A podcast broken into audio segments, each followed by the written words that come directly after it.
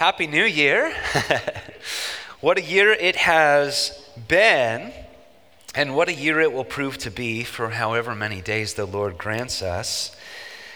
Uh, this coming year, uh, shoot, if we just gauge it by past years, previous years, this coming year will certainly not be marked by ease, but it will be filled with goodness for you and I and all God's people who daily commit ourselves to being shaped by His trustworthy word.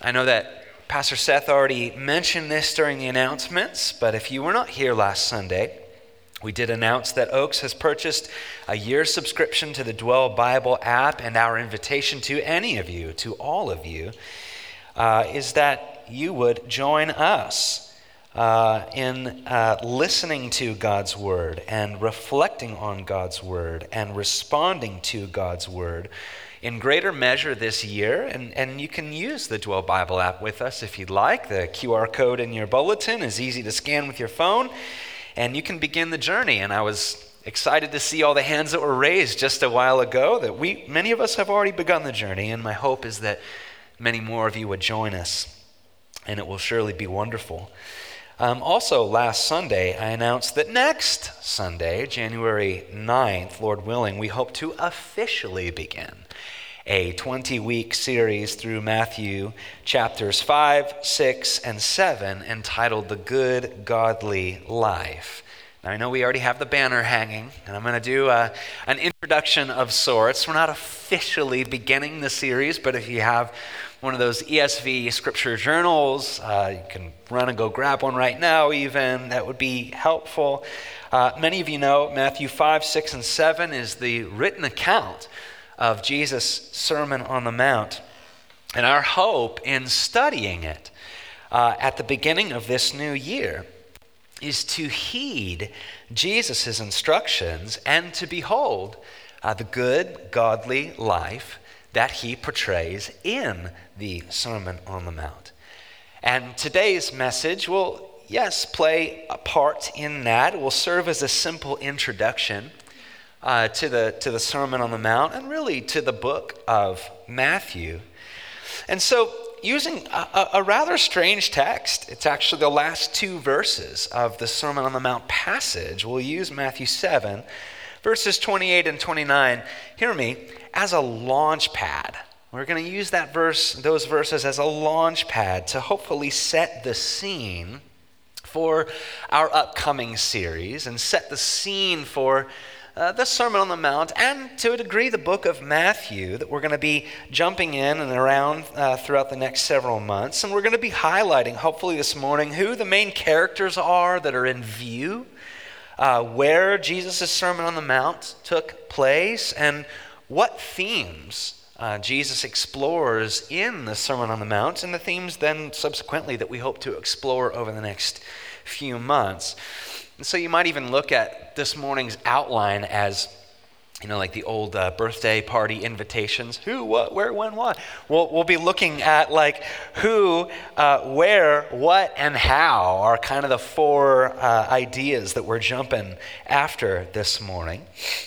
And if you've not already turned there, um, I'd, I'd invite you to do so. Matthew 7, verses 28 and 29. You can follow along, it's a short passage, or you can simply listen as I, I read, and I'll do that now. And when Jesus finished these sayings, the crowds were astonished at his teaching for he was teaching them as one who had authority and not as their scribes. That's it. That this is the word of the Lord. We'll use that as a launch pad this morning. We'll use these two verses to consider this sort of introduction, considering who, where, what, how. It really can't get much more simple. Hopefully, you can follow that. That's my outline. Point number one who? Ah, right? Who are the main characters in view here? Well, Matthew writes, and when Jesus finished these things, the crowds were astonished, for he was teaching them as one who had authority. Now, beginning with Matthew, this is all channeling through his pen, right? He's being directed by the Holy Spirit. But the Apostle Matthew, who chronicled this book, was an eyewitness of and a friend to Jesus. If you know his story, you know that he served as a Jewish tax collector for the Roman occupation. And because of that, he was a bit of a black sheep amongst the followers of Jesus. If you've seen the, the Chosen, the current TV series based on Jesus' life and ministry, I think they do a good job of capturing the distrust that the Jewish people likely had toward Matthew as one who kind of betrayed them and was a, a tax collector for the Roman occupation. Notice with me, this is going to play in here. Notice with me how at the very beginning of the book of Matthew, in chapter 1, verses 1 through 17, notice how Matthew opens by recording in great detail Jesus' genealogy. this is really intentional. Uh, there isn't anything in Scripture that is unintentional, right? But this is highly intentional, especially on Matthew's part. See, here's a tiny bit of speculation, but I do think that it's, it's rightly, it, it's fitting. Matthew's Jewish peers may have very well distrusted him, but he wasn't going to have them distrusting that Jesus is, beyond a shadow of a doubt, the offspring from God that they had been waiting for, and the Messiah from God as promised by their prophets. I think this is partially why Matthew opens this gospel account the way he does, with this lengthy, articulate genealogy of Christ. Now, pause with me. Remember with me back to our series in Genesis, where the birth of Abraham was recorded in Genesis 11 26. From Abraham, God then promised that an offspring would come.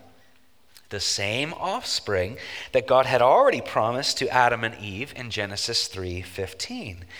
And God's promised offspring would come for this purpose in order to defeat and overturn Satan, sin, and death. Now remember with me from our Advent series, which we are not far removed from. Later in the biblical story, 2 Samuel 7 12 through 13, God promised King David that from him this offspring would come. And this offspring would rule God's people and inaugurate a kingdom that would last forever. So, in our memory here, we have the book of Genesis, the promised offspring to Abraham the book of 2 Samuel, we have that promised offspring being, being promised to come into the line of David. Now back to the book of Matthew. Let's consider the crowd of people that are gathered around Jesus for the Sermon on the Mount. That same crowd is not dissimilar from Matthew's primary target audience for this book the people of Israel, the Jews those who were familiar with these promises, these prophecies, they were holding on to these promises of a coming offspring. This is really why Matthew begins this book in chapter 1, verses 1 through 17. He goes through great lengths tracing Jesus' lineage all the way back to King David and all the way back to Abraham whatever Matthew's peers thought about him as a former tax collector for the Roman occupation, whatever they thought of him, there should be no doubt nor distrust that Jesus is the long awaited offspring and the Messiah from God. Now, there's more. On the heels of our Advent series, Notice with me how Matthew takes great pains to highlight some of the major prophecies that Jesus fulfilled in his coming. Look with me at chapter 1, verses 22 through 23. Matthew highlights how Jesus' virgin birth took place just as prophesied by Isaiah. He spells it out. In chapter 2, verses 5 through 6, Matthew highlights how Jesus' birth in Bethlehem took place just as prophesied by Micah. In chapter 2, verses 13 through 15, Matthew highlights how Jesus is being smuggled to Egypt for safekeeping from Herod took place just as prophesied by Hosea. Continue with me in chapter 2, verses 17 through 18. Matthew highlights how Herod's maniacal attempt to kill Jesus, which led to widespread mourning in the region of Bethlehem, it all took place as prophesied by Jeremiah. In Matthew 3 3, Matthew highlights how Jesus' arrival, being announced by one crying in the wilderness, took place just as prophesied by Isaiah. And finally, Matthew 4 13 through 16, Matthew highlights how Jesus' ministry, being started in the region of Galilee, took place precisely as prophesied by Isaiah. So, all of that to simply lay out this picture in the first four chapters of Matthew's account of the good news, the first four chapters that precede Jesus' first major sermon, Matthew is clearly, painstakingly trying to convey Jesus the one we're about to hear from in the Sermon on the Mount, Jesus is the genealogical fulfillment of God's promised offspring and the prophetic fulfillment of God's promised Messiah. He is. And the first recipients of this book, the crowds, are not unlike the first recipients of this book in chapter 7, verse 28. Remember who they are descendants of Abraham, Isaac, and Jacob. They are distinguished by the law of Moses. They are recipients of God's covenant promises, and they are the Jews who are anxiously awaiting the promised Messiah. Now, I'm still on point one. This is pretty long winded. I'm still on point one, and we're highlighting who is in direct view in this book and in the Sermon on the Mount. And there are several reasons why that's really important, but one is this. Three times in the Sermon on the Mount, Jesus is going to refer to Gentiles in a way that denotes their outsiderness. If you're new to biblical terminology, a Gentile is someone whose tribe, tongue, or nation is not the nation of Israel. And even after the Sermon on the Mount, after Jesus delivers this whole sermon that we're going to be diving into for about three months, in Matthew 10, verses 5 through 6, Jesus expressly tells his Jewish disciples go nowhere among the Gentiles and enter no town of the Samaritans, but rather go to the lost sheep of the house of Israel. It's not until Matthew 28, 19, and 20. Are you familiar with that one? It's not until the Great Commission, after the biblical story has further unfolded, and as the church, which is comprised of both Jews and Gentiles, is about to be formed. In Matthew 28, 19, and 20, Jesus finally tells his Jewish disciples, Now go therefore into all the world and make disciples of all nations. It's important for us to see that. It's important for us not to gloss over the timeline of biblical history, redemptive history unfolding, especially during the Sermon on the Mount. Those present for the Sermon on the Mount were the people of Israel descended from Abraham, Isaac, Jacob, Moses, David, etc., distinguished by Mosaic law and awaiting covenant promises, some of which are still about to, they're, they're still unfolding. The redemptive sequence is important. And it's why that Paul, you know, the apostle Paul later explains to the Gentiles in Rome in Romans 1:16, I'm not ashamed of the gospel Paul was a full fledged, bona fide Jew. But I'm not afraid of the gospel, he writes to the Gentiles, for it's the power of God to save everyone who believes, the Jews first, and then the Gentiles. Glory. So in the book of Matthew, in the Sermon on the Mount, under point one, The chapters we're going to consider for the next several months were compiled by Matthew, spoken by Jesus, firstly to the Jews who had uh, long awaited his arrival.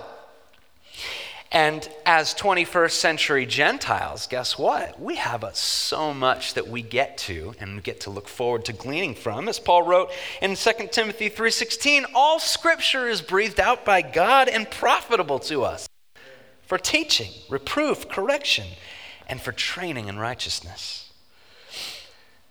Now it's all downhill so to speak. It's kind of we're on a mountainside. Where? Uh, where does the Sermon on the Mount take place? On a mount. Okay, point number three. No, I'm kidding. actually, a fairer interpretation of the word mount would actually be hill country. I got to scrap this banner that I took forever designing, and I got to find something that's a little more level. So, in Galilee, to the west of the Sea of Galilee, there is a stretch of rolling hills that is very likely the location of Jesus' delivering this sermon. In Matthew chapter 4, we're told that large crowds of Jews had been attracted to Jesus because of the signs, wonders, and healings he was performing. And the hill country that overlooked the Sea of Galilee to the west was an ideal location for Jesus to address these growing crowds.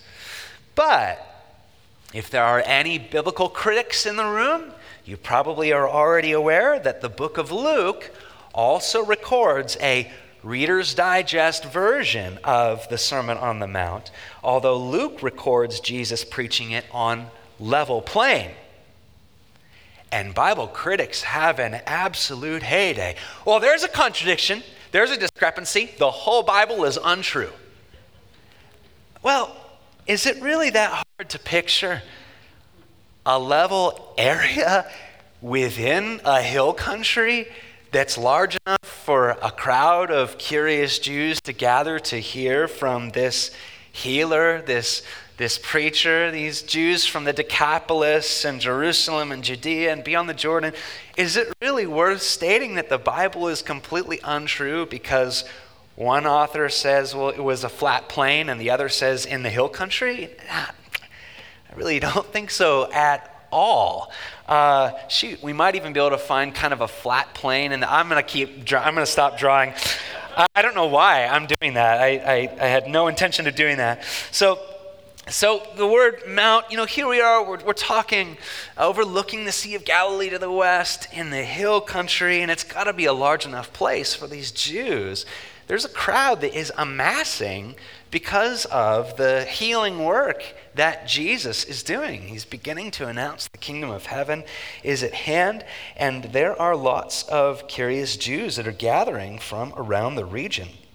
All right, so what? Point number three what are we going to be reading and reflecting on and responding to over the next few months as we study Jesus' Sermon on the Mount. Essentially, what is it that left the crowd so astonished in our little launch pad passage from Matthew 7?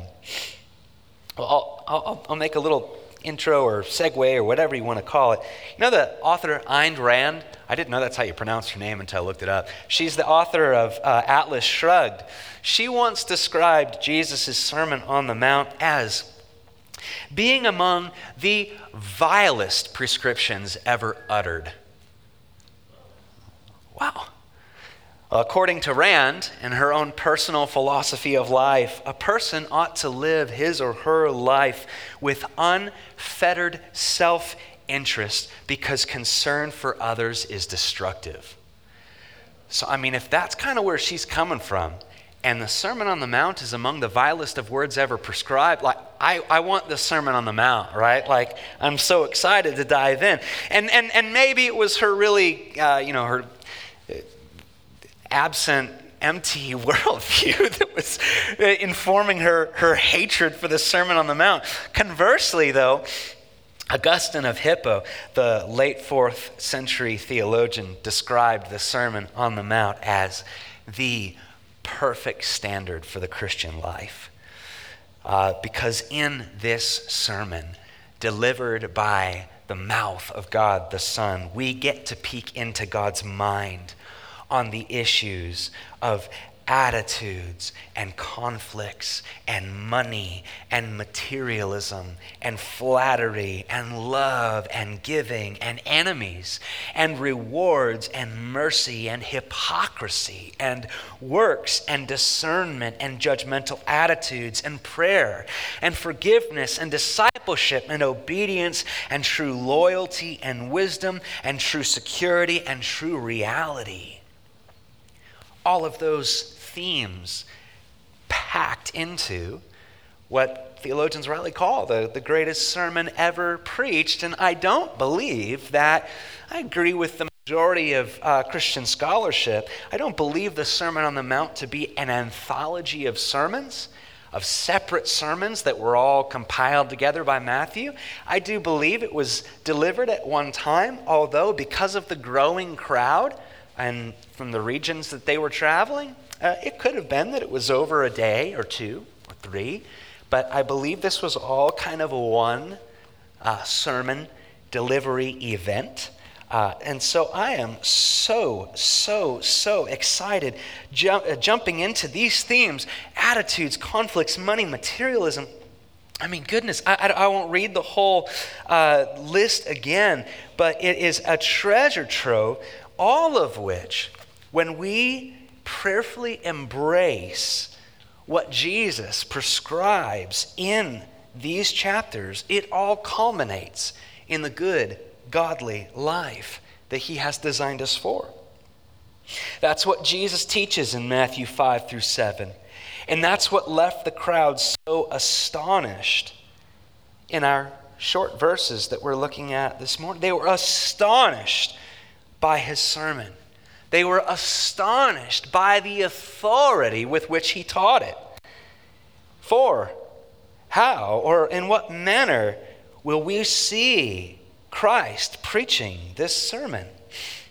I loved thinking through this this week. He preached the Sermon on the Mount. Jesus preached the Sermon on the Mount, not on behalf of our good Creator God, but as our good Creator God who knows the formula, the recipe, the ecosystem for the good and godly life. Talk about authority. And also note this with me. Note this with me about Jesus' person. What Jesus teaches the crowds in this sermon. And of course, within the book of Matthew, this is the first of what's known as five major discourses the first of five major sermons in the book of Matthew. This is the first. What Jesus teaches the crowds in this sermon. Jesus wasn't intending to be taken as, do as I say, but not as I do. Right? He, he, he wasn't how I too often am as a parent. Uh, instructing my kids, yeah, you know what? Don't say it the way that I, you know, do it this way. I don't have this mannerism. I know that you see that in me, but do it differently. That nowhere, nowhere do we see Jesus in any portion of his life giving way to this do as I say, not as I do. He walked what he talks in this passage to the nth degree. He practiced what he preaches in this passage. He embodied what he exhorts to us in this passage. He lived out what he lays out in this passage. And he changed the world doing so. The good and godly life indeed. And so I know this is simply an introductory sermon and really lacking a little bit of vibrancy and excitement. I'm sorry about that. Uh, but it's setting a scene for what I hope as we enter into our new year for as many days as the Lord gives us. I think the maybe the most important question we could applicably answer right now, or even ask ourselves and answer, is Am I interested in the good, godly life as prescribed by Jesus? Am I interested? Am I willing to to, to seek the Lord, His opening of my heart, my ears, my mind, my whole self, to be humble enough to hear, to receive, to be changed by, and to do what I learn in this Sermon on the Mount. Am I truly wanting the good, godly life through the eyes of my designer? Uh, in that asking, um, there's a transaction there of, of, of laying down at the foot of the cross our own perceptions of what we think the good, godly life is. And asking the Lord to humble us and to open us up to this possibility that we have sold ourselves quite short that there is so much more that God wants us to, to, to walk in and to receive, to be. Uh, and these next few months in this greatest sermon ever preached, I hope will be uh, an unlocking agent for us by the power of the Holy Spirit, opening this truth to us. I mean, goodness gracious, I have re- repeated it several times over the last few weeks, but gosh, if, if Jesus, you know, if God sent his son, to die on the cross as our propitiation for our sin, bearing the punishment uh, for the sins uh, and transgressions that we have wrought. If he was willing to do that, how much more is he willing, now that he's resurrected, now that our sins have been atoned for, how much more is he willing to give us the good godly life that I think each of us in our newness of heart that the Holy Spirit has wrought in us? Uh, we all want that. We all desire that. And I think that we, uh, on this, on the precipice of this new year, as we begin this new year, we're onto something very exciting by humbling ourselves at the foot of the cross. Even this week, even as we read through or listen through the Bible on our Dwell Bible apps, God, prepare us for the words of Christ, your Son, in the Sermon on the Mount, that we may taste and see the good godly life. I mean, Jesus, you gave up your life for us to atone for us and to bring us back into relationship with you. How much more will you give us? All things that pertain to life and godliness and joyfulness of heart, right? So that's the introduction. As simple as that was, I would invite for you uh, to join me in prayer, and then Brother Ed's going to come up and we're going to sing together, and then we can fellowship together over donut and, and coffee to the glory of the Lord. All right, let's pray. Oh, Father, ah,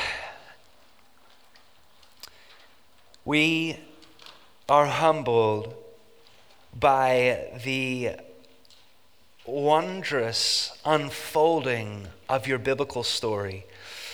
How we have traveled in the last months from Genesis into the fulfilled prophecies that led to Advent, and now into uh, the book of Matthew that you wrote, inspired through his pen uh, Lord, that really he, he kind of hones in at the beginning of this book on some of the similar things that we've tried to celebrate, that Jesus is the offspring you have promised ever since Genesis 3:15.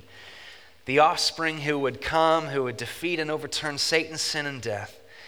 And Jesus, you came in the exactitude of uh, the spelled out, prophesied word throughout the Old Testament. You came in that exact way that you should, Lord, uh, you should diminish any doubt in us, that any doubt in us would be diminished. That, oh, you are the Son of God, the Messiah, Savior of the world.